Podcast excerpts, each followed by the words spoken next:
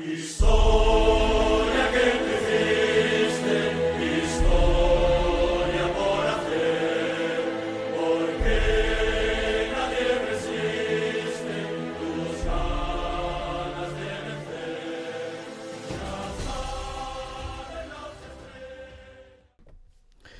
lytter, velkommen til en ny podcastudgave af podcasten Madridbold, den øh, danske Real Madrid podcast, med øh, undertegnet Alien Azari. Og øh, sidste gang jeg var i studiet for at optage, jamen, øh, der havde jeg en uh, Atletico-fan med, som uh, var med til at fortælle lidt om klubben og uh, dens værdier. Og uh, det er noget tid siden, og siden dengang, jamen, uh, der har Real Madrid uh, formået at spille to kampe uafgjort. Uh, henholdsvis også tabe en kamp i Champions League, som ikke havde den store betydning.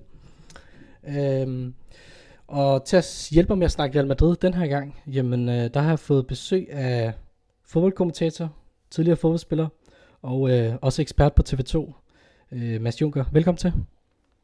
Tak skal du have, Ali. Jeg ved, at øh, mange kender måske dit ansigt, dit navn og din stemme også, når de hører dig kommentere, og du sidder i studiet på TV2 også.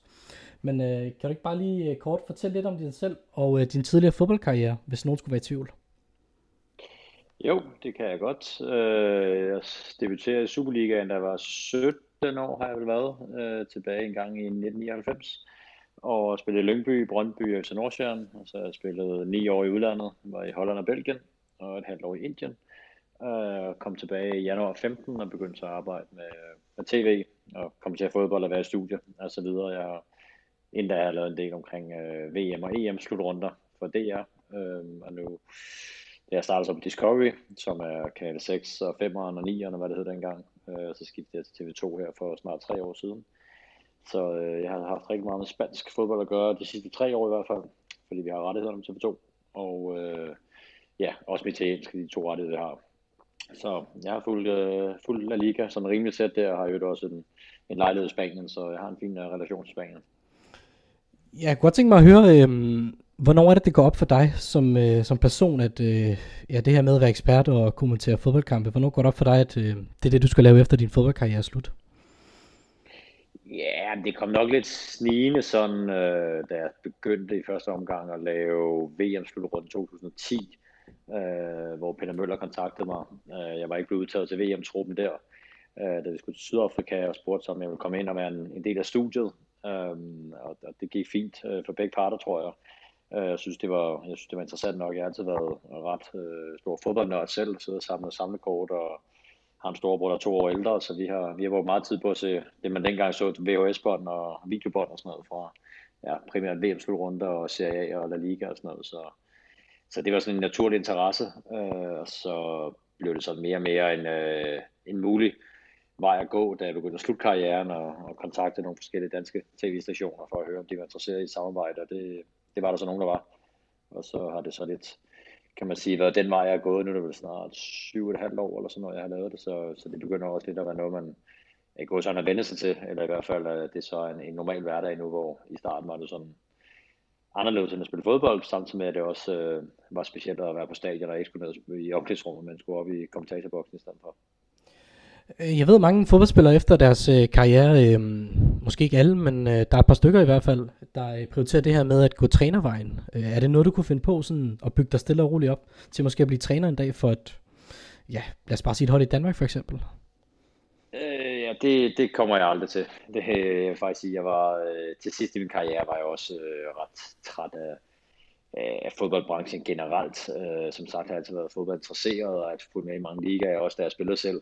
Men, men det der med at være på træningsbanen, træningsbanen hver dag, det var ikke, øh, det var ikke noget, jeg synes var, var helt fantastisk. Øh, og det er i hvert fald noget, man skal ville og have lyst til, hvis man er træner. Der er man der endnu længere i klubben, fordi man kommer som den første og går som det sidste.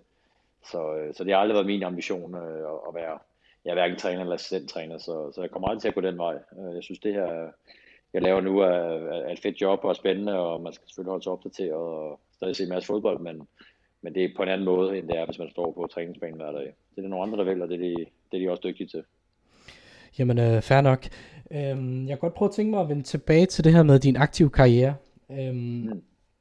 Altså, hvis, du, hvis det nu var op til dig selv, for eksempel, øh, hvilken fodboldklub havde du så tænkt dig, at, øh, eller havde du din bedste tid hos?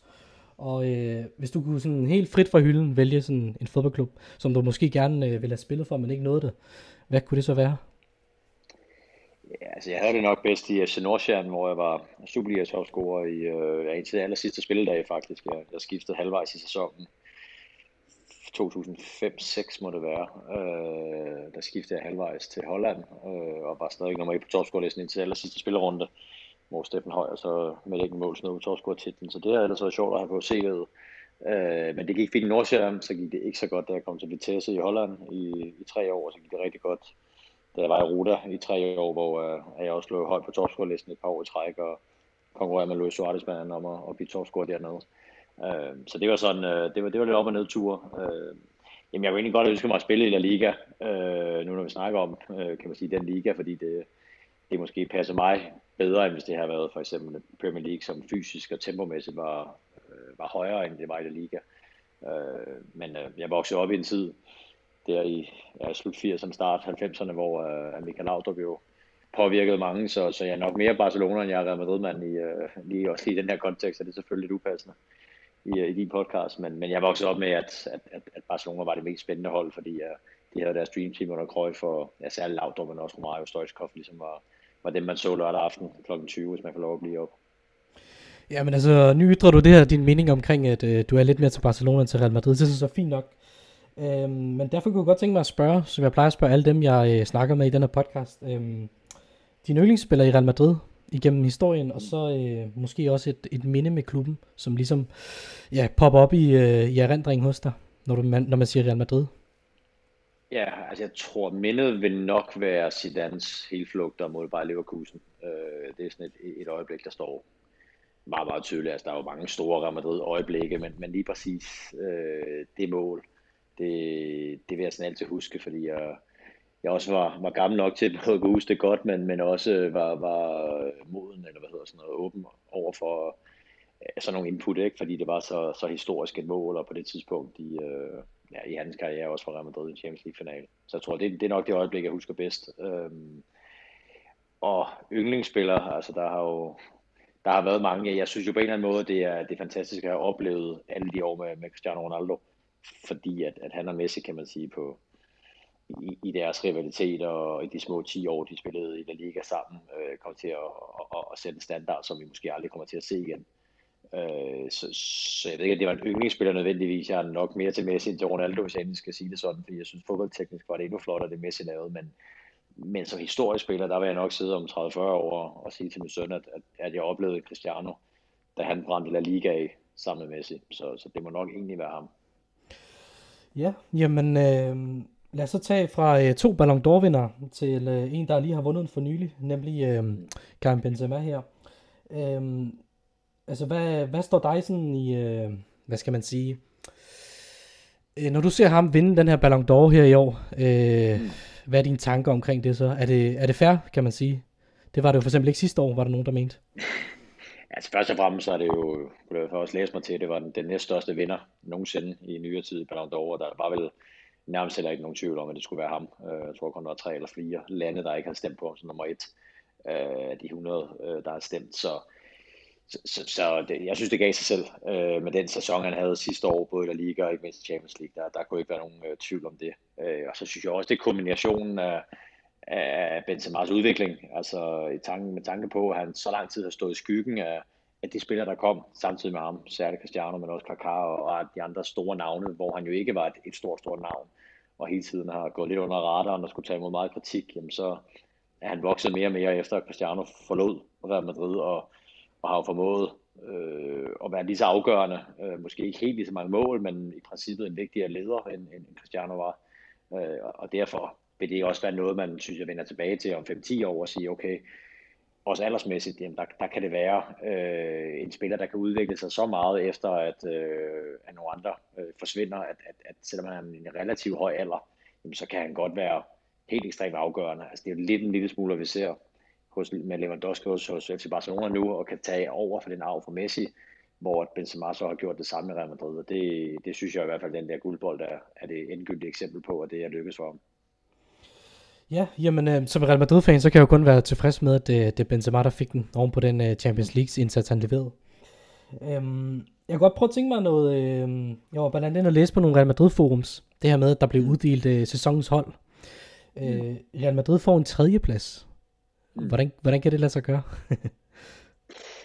Ja, det, det, det kan jo virke specielt. Jeg ved ikke helt præcis, hvad, hvad, hvad det bliver målt på det her. Jeg tror, så vidt jeg ved, så er det faktisk flest spillere, for eksempel i, øh, i, i en eller anden top 50 af Ballon d'Or-koringer og, og lignende. Altså at jeg siger, Courtois blev kåret til bedste øh, målmand, så, så jeg tænker, han er med årets hold for eksempel. Men, men jeg tror, at hvad jeg forstod, så var det i hvert fald, hvor højt diverse spillere lå fra diverse klubber i, i de her kåringer. Øh, fordi ellers burde det jo, kan man sige, når du både vinder ligaen og Champions League, så, så burde det jo ikke være så meget diskussion, men ja, altså Manchester City, som hvis jeg ikke tager fejl, blev, blev kåret som årets hold, øh, må jo være øh, dem, der så har flest i toppen af, i hvert fald den her Ballon d'Or kåring øh, i forhold til ja, Kevin De Bruyne, der blev tre, og, og har vel også flere med undervejs, kan man sige, i, i toppen der. Så, så det er da egentlig, at det, det virker lidt, øh, lidt specielt, hvis man både vinder Champions League og, og det nationale mesterskab, og man så ikke er, er årets hold. Men øh, altså, jeg synes, den del af det er sådan lidt irrelevant med, med de der jeg vil kalde dem det semikoringer, fordi det, altså det er også fint, at Lewandowski fik årets angriber, og det fik han, fordi han havde flest mål, den der Gerd Müller Award, men, men selvfølgelig var Benzema, kan man sige, den bedste angriber i sidste sæson. Så, øh, så, så det, jeg synes, det handler om, om, om guldbolden til nød som at få årets målmand, fordi de har så svært ved at, at vinde øh, Ballon d'Or, der kun enkelt har vundet det øh, tilbage i sin tid, Leversen øh, for Rusland. Så jeg ville jo faktisk have haft Courtois ved at sige minimum en top 3, øh, fordi det, det han og Benzema leverer, det var næsten som i golftermer, han en potter og en driver, altså de, de to øh, køler i bagen var nok for Real Madrid til at vinde, fordi de var så ekstremt afgørende begge to. Og, øh, og det kan godt være Benzemas mål og hat de, de afgjorde kampene, men Courtois redninger gjorde også, at de overhovedet var med i kampene. Ja, han er faktisk også ude at sige det her med, at øh, han tror ikke på, at der er en målmand, der kommer til at vinde den her Ballon d'Or.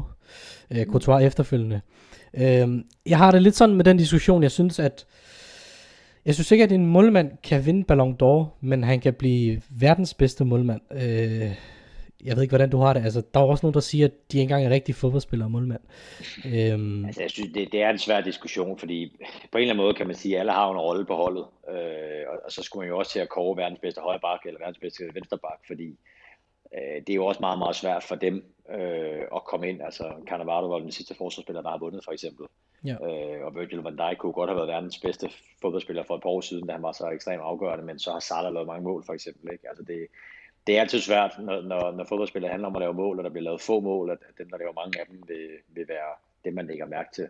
Øh, men jeg vil da mene, altså, at, at Courtois i min øh, optik øh, havde Benzema ikke været så vild i, øh, i Champions League, så ikke fejl laver 15 mål i 12 kampe eller sådan noget. Altså havde han gået så kun lavet 10, og kun lavet en eller to, og, og delt målene med Rodrigo og Valverde og Vinicius på vejen til, jamen, så jeg synes, at, at Courtois var den vigtigste spiller, fordi han også var i, i La Liga en, en afgørende spiller. Øh, og der, der, der kan jeg sagtens se, at målmændene kan konkurrere. Jeg er med på, at mange ikke stemmer på det den vej rundt, men, men jeg synes jo, ligesom Kasper Schmeichel kunne godt være vores bedste spiller til VM, øh, eller var det måske i, i Rusland i hvert fald i 18, at, at selvom han de har handsker på, så kan det jo godt være lige så afgørende og lige så vigtigt, at det er det, det, det egentlig handler om. Men det kan jo så bare være svært for dem, der som regel vinder noget. De har også vundet fodboldkampe, og dermed scorer mål, hvor at, at målmanden jo ofte er, er gode, men så er de blevet sat meget senere, derfor har de måske ikke altid vundet kampene. Jamen øh, lige præcis. Øh, jeg kunne godt tænke mig at vende noget øh, aktuelt med dig. Øhm, jeg mener, det var her i sø- søndags, øh, søndag eftermiddag, øh, Real Madrid møder øh, Girona på hjemmebane på Bernabeu. Mm. Øh, de formår at spille 1-1 mod dem. Øhm, mm. Nogle af de dommerkendelser, jeg, jeg så, I ikke havde noget øh, studie der om aftenen. Øhm, mm. Det var faktisk lidt ked af.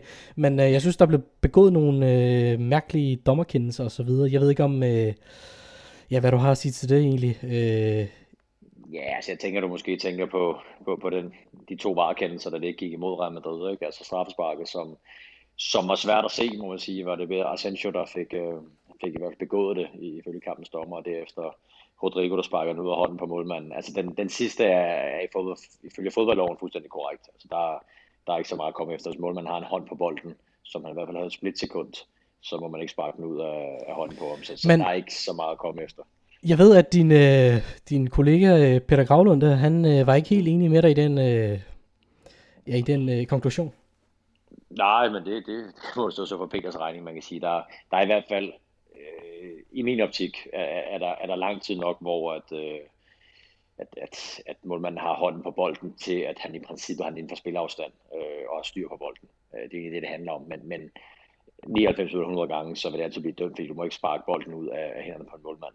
Øh, så, så den synes jeg ikke var så kontroversiel i princippet. Jeg synes straffesparket, hvis den overhovedet ramte ham på armen, for det har jo været rigtig svært at se, om det kun var brystet, der ramte eller om det også var hånden, der blev ramt. Den, den synes jeg er, er meget mere i gråzonen, fordi hvis den endelig skulle ramme armen, så er den ikke over skulderhøjde, og den er så langt ind til kroppen, og det er så tilfældigt, at øh, det er i hvert fald ekstremt hårdt dømt, også når man ikke ser det i første omgang. Øh, man kan sige, det er ikke en klar og tydelig fejl i min øh, optik, så, så den synes jeg er, øh, er klar mere til debat, og jeg vil også sige, at der ikke var straffespark, hvis du spurgte mig, når jeg så den. Øh, så, så det gik ikke deres vej, men nu jeg har faktisk set som i dag skrevet en, en klumme også om, om Real Madrid faktisk, om den her kamp også, hvor det lidt handler om, at Ancelotti også var på uger siden, ligesom siger, at vores største fjende, det er den, vi ser i spejlet. Altså underforstået, det er, det er, kan man sige, øh, det er dem selv, der er deres egen værste fjende.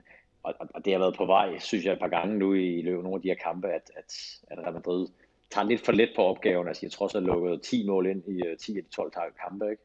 Uh, så det der forsvar, som egentlig burde være virkelig, virkelig stærkt, når jeg kigger på det, kontra Barcelonas for eksempel, eller et par af de andre hold i toppen, jamen de, de, de tager sig nogle, nogle pauser, og reelt set skal Madrid jo ikke være derhen, hvor de kun fører noget mod Girona, og, det, og kan få en kendelse imod, så der afgør kampen til, til 1-1. Øh, så, så jeg synes, de har været rigtig, rigtig gode her i sæsonstarten af Real Madrid, men de har også været lidt for nonchalant og lidt for tilbagelænet øh, i nogle kampe, det, det var så også det, Ancelotti i tale sat for et par uger siden, hvor det så gik alligevel, øh, jeg tror det var mod Celta Vigo måske, nej det var ikke den, der vinder det på udbanen, men det vinder i hvert fald en to hjemme, var det Betis, hvor ja. at, at det har sådan en fornemmelse af, altså så gør det lidt galt mod Sasuna, ikke? og der er også kommet de her Champions League kampe ud mod Shakhtar, hvor man kommer tilbage til allersidst, og, og det er jo en enorm erfaring og rutine, de har, spillerne, at, at jeg tror også, jeg skrev med klubben i dag, at de kan ligesom skrue op og ned for gassen på, på den der kogeplade, Modric og Kroos og company, men, men har en fornemmelse af, at det, det er lige på grænsen til at være ja, sådan øh, positiv og arrogant nok, at, at de er lidt for selvsikre på, at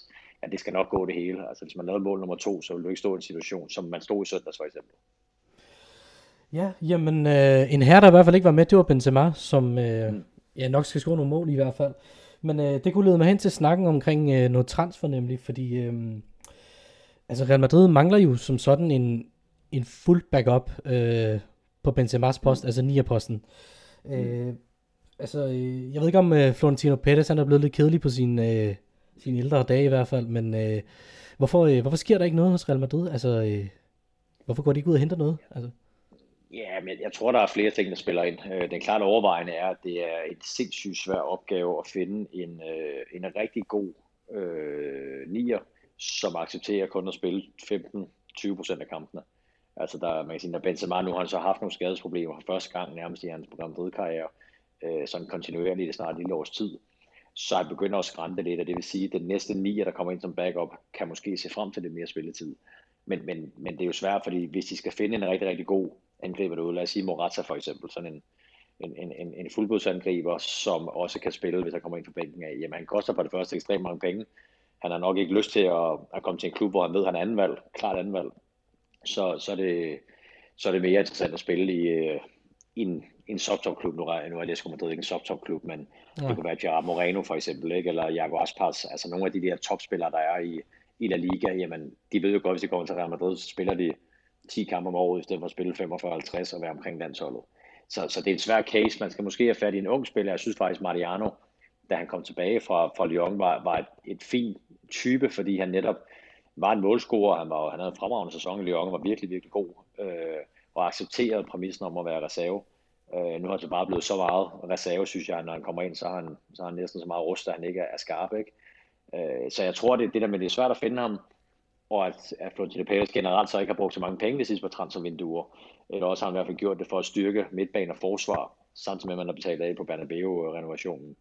Øhm, og på sigt vil man stadig, tror jeg, gå og spare op til, om det så er Mbappé eller Haaland, men men det her med at lave den her kæmpe store Galactico-transfer også på offensiven. Ikke? Men, men nu har man jo faktisk øh, fået rigtig, rigtig meget ud af de der indkøb, man lavede for 3-4 år siden med Rodrigo, Vinicius osv., så at, at det er jo dem, der, der lige nu øh, sammen med Valverde øh, holder offensiven i gang.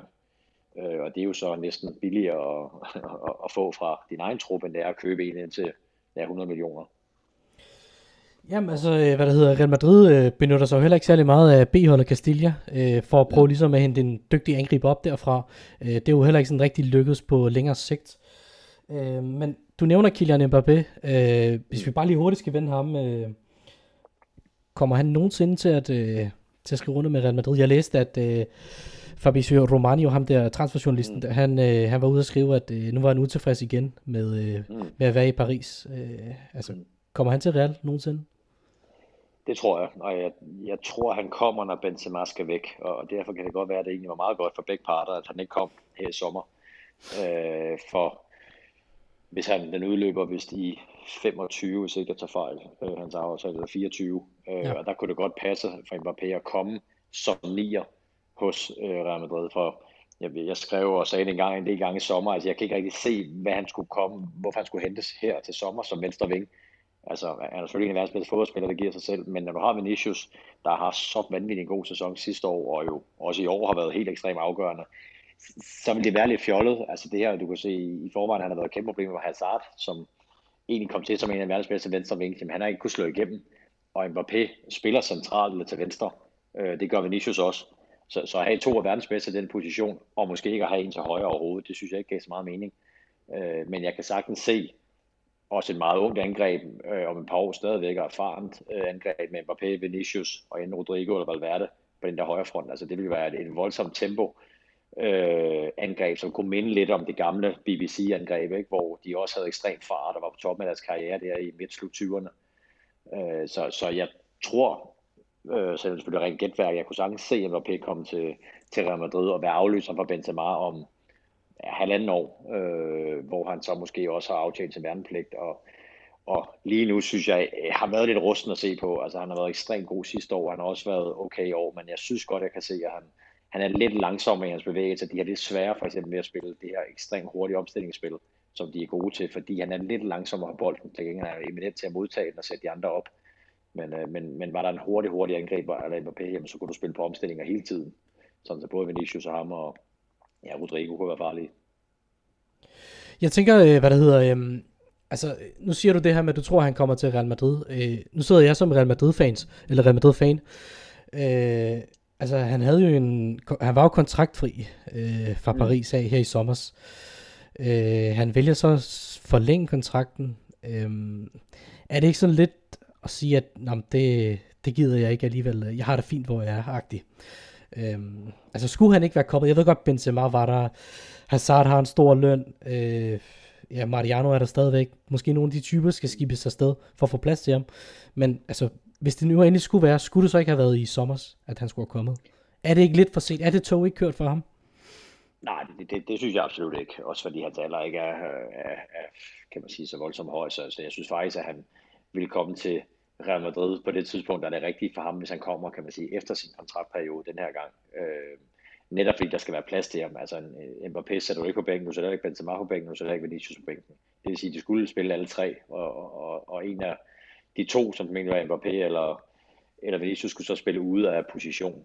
Øh, det passer fint i PSG, at de tre, der spiller der nu, kan alle sammen spille sammen med Messi, Neymar og ham, fordi de kan rotere, og Messi kan spille for højre af. Men, men jeg synes ikke, det var, det var rigtig fint for både Real Madrid, øh, der ikke skulle have den der altså hovedpine, at de hele tiden skulle prøve at få plads til dem alle tre, selvom det ikke passede. Og også for Mbappé, at når han kommer, hjem, så skal han være øh, verdensstjernen. Altså ligesom Ronaldo var stjernen, da han kom, øh, jamen, så, så skal Mbappé også være det. Øh, måske sammen med Vinicius på det tidspunkt, men, men der vil være øh, ligesom noget stjernestøv og Galactico over, han kommer ind der, øh, formentlig også på et tidspunkt, hvor Kroos og eller Modric er færdige i klubben. Altså så, så er det det helt nye Real Madrid, der bliver bygget op omkring Mbappé, Vinicius, Xiaomani, Camavinga, altså alle de unge begynder at tage over. Øh, så, så jeg synes faktisk, det passer rigtig, rigtig godt til, for både Real Madrid og Mbappé, at man har ventet på år. Jamen, det bliver da i hvert fald spændende at følge med i, hvad fremtiden bringer for både Kylian Mbappé og Real Madrid. Øh, jeg kunne godt tænke mig lige at drøfte hurtigt det her omkring, øh, du var nede og se øh, Clasico, det seneste. Real Madrid mm. vinder 3-1 på Bernabeu. Uh, bare lige sådan uh, for Real Madrid-fans, der lytter til det her, og ikke har prøvet at være på Bernabeu. Hvilken oplevelse er det? Ja, det er jo et, et, en fed oplevelse. Altså, man bliver jo suget meget med ind af, af hele stemningen, atmosfæren, med altså en fed tifo, altså en kampstart uh, a la Madrid, der bliver, der bliver sunget godt og grundigt igennem på. Øh, så er der lidt omkring, synes jeg, eftermiddagskampe kontra aftenkampe, øh, særligt med det klassikos. Altså det, for mig skal det lidt være sådan aften mørkt udenfor, så stadionlys og sådan noget optaget, før det bliver endnu øh, federe omgivelser. Øh, spillet på banen har måske ikke så meget med det at gøre egentlig, men, men stadionoplevelsen er sådan lidt mere unik, når det, når det virker som det eneste, der foregår i verden lige nu, det er et klassiko. Altså der kan det være lidt anderledes at være der i højlysdag. Øh, men, men det er jo et, et, en, en stor oplevelse, man tænker da, hvis man er Real Madrid eller jo et Barcelona-fan, at man, at man skal undre sig selv og har nu at komme til et klassiko, sådan inden, inden det bliver for sent, øh, og, og man ikke har mulighed for at komme derned, fordi det, det er specielle opgør, og, og, og der er øh, altid en, en anderledes atmosfære, og der er også, synes jeg, altså stemningen er betydeligt bedre, øh, selvom der selvfølgelig er en del flere turister, end der er til Real Madrid Girona, hvor det er mange lokale madrilener, der kommer, jamen, så er det klart lidt mere fyldt med, med turister, øh, men, men stemningen er bare lige øh, øh, ja, 100% over, hvad den plejer at være. Ja, jeg havde fornøjelsen af at være dernede tilbage i øh, 2016-2017 sæsonen under Zidane. Øh, mm. sæsonen, hvor man mm. vinder både Champions League og La Liga. Øh, var nede og se Clasico med Messi, der scorer øh, 3-2-målet og hiver trøjen op. Ja. Øhm, ja. Jeg kan huske, dengang, der, øh, der var stadion jo ikke under re- renovering. Det er det øh, for eksempel Jeg har ikke været dernede siden dengang. Mm. Øhm, hvordan er Bernabeu sådan... Altså jeg ved at det er under renovering, men hvordan... Altså sådan, Altså man mærker det ikke rigtigt indenfor, der, der kan du ikke rigtig mærke. Der er en lille smule med det her store øh, klæde, der ligger bag øh, øh, ja, det ene mål, kan man sige, bag Courtois mål, når han har fansen i ryggen.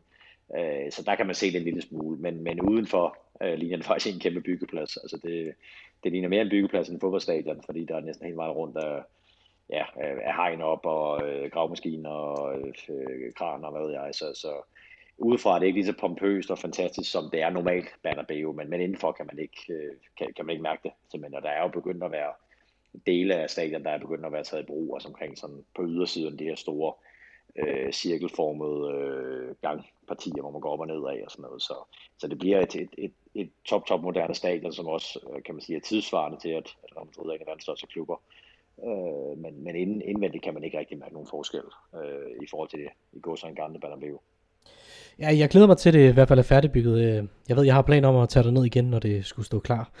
Øhm, ja. øh, hvis vi lige tager hurtigt spillet ind på selve banen. Øh, kampresultatet bliver jo 3-1 til Real Madrid. Øh, hvem kan sådan mest bruge det her resultat til noget? Øh, jeg tænker ikke i forhold til point, fordi det giver jo lidt sig selv, at Real Madrid får de tre point og kommer lidt længere foran i tabellen. Øh, også både på i Spanien, man har de her indbyrdes opgør, som tæller mere. Mm. Øh, men sådan, ja, hvad skal man sige, i... Øh, i det hele store billede? Altså, kan Barcelona overhovedet bruge det nederlag til noget som helst? Er de afklaret med nogle ting, for eksempel?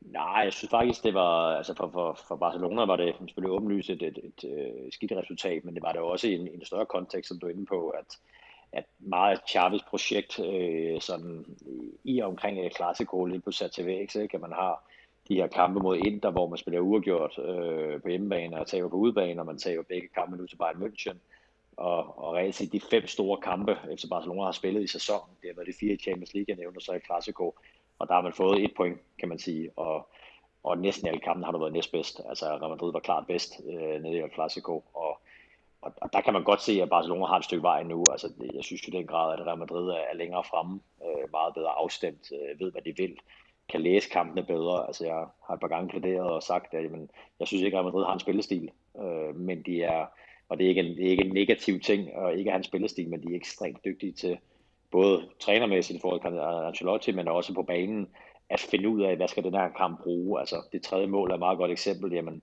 efter Barcelona får reduceret til 1-2, så begynder de at løbe rigtig mange af de her kontra, ender med at få et til Rodrigo, fordi de løber øh, kontra på Barcelona, hvor da de fører 2-0, jamen, der forsvarer de sig egentlig bare og, og giver ikke alverden væk.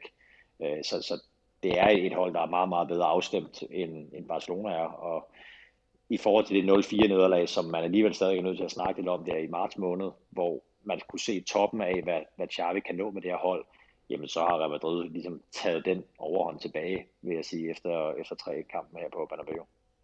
Men det 4-0 resultat, altså jeg ved godt, de øh, også Morten Brun og Morten Glindvad og sådan noget, de er meget gode til at, øh, at ligesom hive den frem hver gang. Men altså, er det ikke bare en, ja hvad skal man kalde det, øh, for nu at bruge det rigtige udtryk, øh, øh, sådan lidt en, øh, åh, nu, nu kan jeg ikke udtrykke men altså det er, ja, hvad kalder man det? Øh, ja, en dårlig dag, eller hvad skal man sige? Altså, en dag, hvor Real Madrid var lidt nede på gulvet eller hvad man skal kalde det, ikke også? Altså, er det ikke bare sådan jo, en, altså, det, det, en det, once in a lifetime, altså? Jo, jo, altså der var jo flere faktorer. Et var, at Benzema ikke var med. To, at de stort set havde vundet ligaen øh, og havde mere fokus på Champions League og så videre. Så, så, så der var absolut forklaringer på, hvorfor i hvert fald Real Madrid ikke var så gode. Øh, men, men jeg vil sige, for, for, for sådan nøgtern iagtager eller objektive folk, så, så var det et, et, et, et, en, en stor FC Barcelona-kamp, fordi de spillede så godt, som de gjorde. Øh, Real Madrid var, var på mange måder ikke ret gode og ikke ret motiveret. Men, men det er også bare det, det kan du så ikke rigtig øh, helt acceptere, tænker jeg, som Real Madrid-fan. Ligegyldigt hvad så er Clasico så vigtig en kamp, at det kan godt være, at du ikke har lige så meget motivation, fordi du fører ligaen med 10 point, og der er Champions League osv., men, men man må ikke blive udspillet. Altså, du må ikke blive udstillet særligt på hjemmebane. Øh, men jeg bare, at Barcelona har så heller ikke spillet stort set på det niveau siden da. Så, så der var nogle ting i den kamp, som gjorde, at, at sådan udefra objektive folk, de tænkte, hold op, Barcelona de er på vej nu, og en nye sæson, der bliver det rigtig godt. Og man også kampen igennem, så og tænkte, okay, det her, det var lidt som, når det var allerbedst under, øh, ja, Luis Enrique eller Guardiola og Messi og company, de bare kørte ud af, fordi jeg har været forundret over, at de faktisk holdt igen, øh, hvad jeg så de sidste 20-25 minutter. Det kunne virkelig have gjort Real Madrid rigtig ondt. Øh, og det er også taktisk den klart dårligste kamp, jeg har set fra Ancelotti, altså, som jo også siger faktisk efter øh, Clasico-kampen her, det er det vinder 3-1 seneste var dernede. Man siger også på pressemødet, da, da vi mødte Barcelona i marts, der prøvede jeg nogle ting taktisk. Spiller Modric som falsk nier for eksempel. Og hvor jeg tænkte, det, det, det, skulle jeg simpelthen lade være med. Jeg skal bare sætte mine spillere ud og stole på, at de godt forstår taktikken, og at vi spiller, som vi plejer. Så, så der var nogle ting, mange ting, der gik galt for Real Madrid, det er også for trænerbænken. Men, men det er bare stadigvæk øh, et, et, et nedslagspunkt, fordi det, det, der var Barcelona så gode, og det er sidste gang i, i sådan en lang tid i Clasico-sammenhæng, at de har været så gode. Øh, og det stadigvæk er sådan, at når Barcelona er rigtig gode i Clasico, så vinder de stort. Det gør Real Madrid ikke ret tit faktisk. Øh, og der, det, det har lidt at gøre, som jeg også siger, men om de beskytter bedre deres føring, er tilfredse med at vinde, hvor det for Barcelona betyder mere også at prøve at gå sådan ydmyg, eller i hvert fald at, at vinde stort, øh, når det så endelig går deres vej. Ja, det jeg prøvede at sige før, det var bare, at øh, det her resultat, det er jo ikke noget, som kommer til at ske i de næste fem El Clasicos for eksempel. Det var bare lige en, en blower, eller hvad man skal kalde det, ikke også? Fordi øh, før det, der havde Real Madrid jo vundet øh, de seneste fem opgør. Meget overbevisende. Mm. Øhm, ja, jamen... Øh, jeg tænker her til afrundingen, jamen, øh, så har jeg lige fem hurtige spørgsmål til dig. Øh, yes. Øh, og så hvis der kommer nogle interessante svar, så øh, prøver vi bare lige at kort at følge op på dem i hvert fald. Ja, øhm, Jamen, øh, jeg kan godt prøve at høre, tænke mig at høre, øh, hvilken Real Madrid-spiller, der kommer til at klare sig bedst til VM? Ja, det er et godt spørgsmål. Øhm, øh, sådan umiddelbart vil jeg sige Vinicius. Så jeg synes, Brasilien har et rigtig, rigtig spændende hold, og han, han har jo selv skrevet der. Øh, de spiller sådan lidt den gamle brasilianer-udgave, øh, særligt fra VM øh, 62-70, hvor man spillede 4-2-4 nærmest, hvor alle de fire forreste bare var angribere. Øh, og så ligger Casemiro næsten alene derinde og, og svømmer rundt og prøver at forsvare det hele. Øh, men der tror jeg, at Vinicius kan få en rigtig stor rolle. Øh, hvis han kan tage den form med, som han har haft nu snart halvanden år, så, så kan han næsten sammen med Neymar blive, blive den vigtigste spiller for, øh, for Brasilien. Yes. Jamen, øh, Real Madrid har jo 14 Champions League trofæer. Øhm. Kommer vi op på øh, nummer 15 i den her sæson? Eller slutningen af Det er langt fra umuligt. Altså, jeg, jeg, jeg, jeg synes, de er blandt øh, top tre favoritterne, vil jeg sige. Altså sammen med Manchester City og Bayern München. Der synes jeg, det, det er det, det hold, der, der har mest erfaring, at de igen har vundet det tidligere, har al den historik med, øh, ja, med den turnering, og, og ser ud til at kunne vinde, øh, være, være overlegne i egen liga, og derfor også have plads og tid til, når vi kommer hen til, til forårssæsoner, har jeg, jeg netop lidt råd til at spare nogle spillere i nogle kampe, og så kunne bruge dem fuldtid i, øh, i, i Champions League. Så, så jeg vil da være sige, at jeg synes, de er blandt top 3 favoritter nu. Yes. Øh, hvem tror du bliver Real Madrids topscorer, når sæsonen er slut? Det oplagte valg vil jo være Benzema, men øh, hvis han er skadet her og der, så bliver det jo svært at følge op på både Rodrigo og Vinicius' udvikling. Ja, til nødsfald være det. Der er også begyndt at sparke mange i kassen, men ja. øh, med, jeg vil faktisk gå med, med Vinicius. Øhm, også fordi vi skal vel til at se, om, om Benzema egentlig fortsætter med at sparke straffespark. Øh, det tænker jeg nok, han gør en, en gang eller to mere, men, men det har betydet jo også noget for, for hans målmængde. Øhm, men, men jeg vil egentlig gå med Vinicius, fordi han også ser ud til at, at kunne spille alle kampe, øh, modsat Benzema, og, og simpelthen bare er målfarlig i, i alle opgør. Yes, øh, genvinder Real Madrid det spanske mesterskab denne sæson? Det, det føler jeg mig ret overbevist om. Altså når, som sagt, når jeg synes, når FC Barcelona har, har været mod de store hold, jamen, så har de haft det lidt svært. De har godt nok været gode også mod Sevilla, Villarreal, øh, Des Bilbao, de her sub-top øh, hold, der er i Spanien. Ja. Og, og for mig er det sådan ret klart, at, at Real Madrid er det bedste hold i Spanien, at Barcelona er næstbedste, og så er der et stykke vej ned til de næste. Øh, så, så på den måde har Barcelona rykket sig fra sidste sæson, hvor de var en del af, af, af sådan et stort felt, der prøvede at fange Real Madrid. Lige nu er det kun dem, der kan fange dem. Men øh, jeg, jeg synes, Real Madrid er klare favoritter. Ja, jeg ved, uh, Carlo Ancelotti har sat sit træner uh, ja, karriere lidt på, uh, på et vedmål, men uh, mm. kommer han til at blive, uh, altså stopper han som Real Madrid-træner efter den her sæson, eller tager han sin sidste? Ja, jeg ved ikke, tænker på Valverde, der skal lave 10 mål, eller uh, yeah. bare generelt, om han skal fortsætte? Øh, begge dele faktisk. ja, nej, altså, jeg, jeg tror Valverde når sin, øh, sin 10 mål. Nu er han været på 6, tror jeg, eller sådan noget. Så. Så, så kan man sige, at han stopper ikke af den grund, så? Nej, jeg tror ikke, det var Valverdes skyld i hvert fald. Men, men jeg kunne godt forestille mig, at, at han ville stoppe til sommer, øh, hvis han fik et af de to trofæer. Altså hvis, hvis, han, hvis han genvandt La Liga, øh, som de jo ikke har gjort siden, var det Capello, tror jeg, i 6-7 eller sådan noget. Jeg tror, det er 15 år siden, at de har genvundet mesterskabet. Ja. Øh, altså to år i træk. Jamen, så, så tror jeg, at han godt kunne få, finde på at trække stikket øh, og ligesom slutte på toppen. Øh, indtil han så måske bliver ringet ind igen, når, når der er et eller andet, der sker. Men, men, men det kunne godt være, være tidspunktet at stoppe på toppen. Det tror jeg gerne, han vil, Ancelotti. Jeg tror ikke, han har lyst til at blive sparket ud øh, på grund af tre dårlige måneder. Øh, så, så jeg kunne godt se det være hans sidste sæson, hvis han vinder et af de to store trofæer. Ellers så tror jeg, han tager et år mere. Yes, jamen øh, det skal da i hvert fald nok blive spændende at følge med i det hele i hvert fald. Yes. Øh, jeg ved ikke, om du har mere på, øh, ja, på noteblokken? Nej, jeg tror, det var så fint. Det var, det var rigtig, øh, rigtig spændende at være med, og rigtig fine spørgsmål og så videre. Så øh, ja, så er yes. der jo lige et par uger mere med spansk fodbold, inden starter på VM, så, øh, så yes. det er jo bare for at være med at få sat nogle penge på kontoen.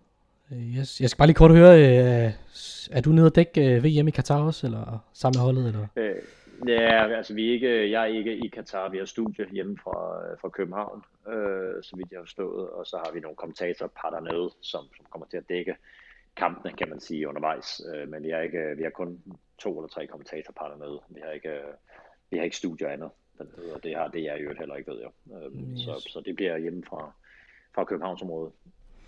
Okay, yes. Jamen uh, Mads, du skal have tak, fordi du gad at være med, og øh, ja. Ja, til jer øh, kære lytter, så til vi ses igen næste gang, så skal der et lyde et uh, Hala Madrid herfra.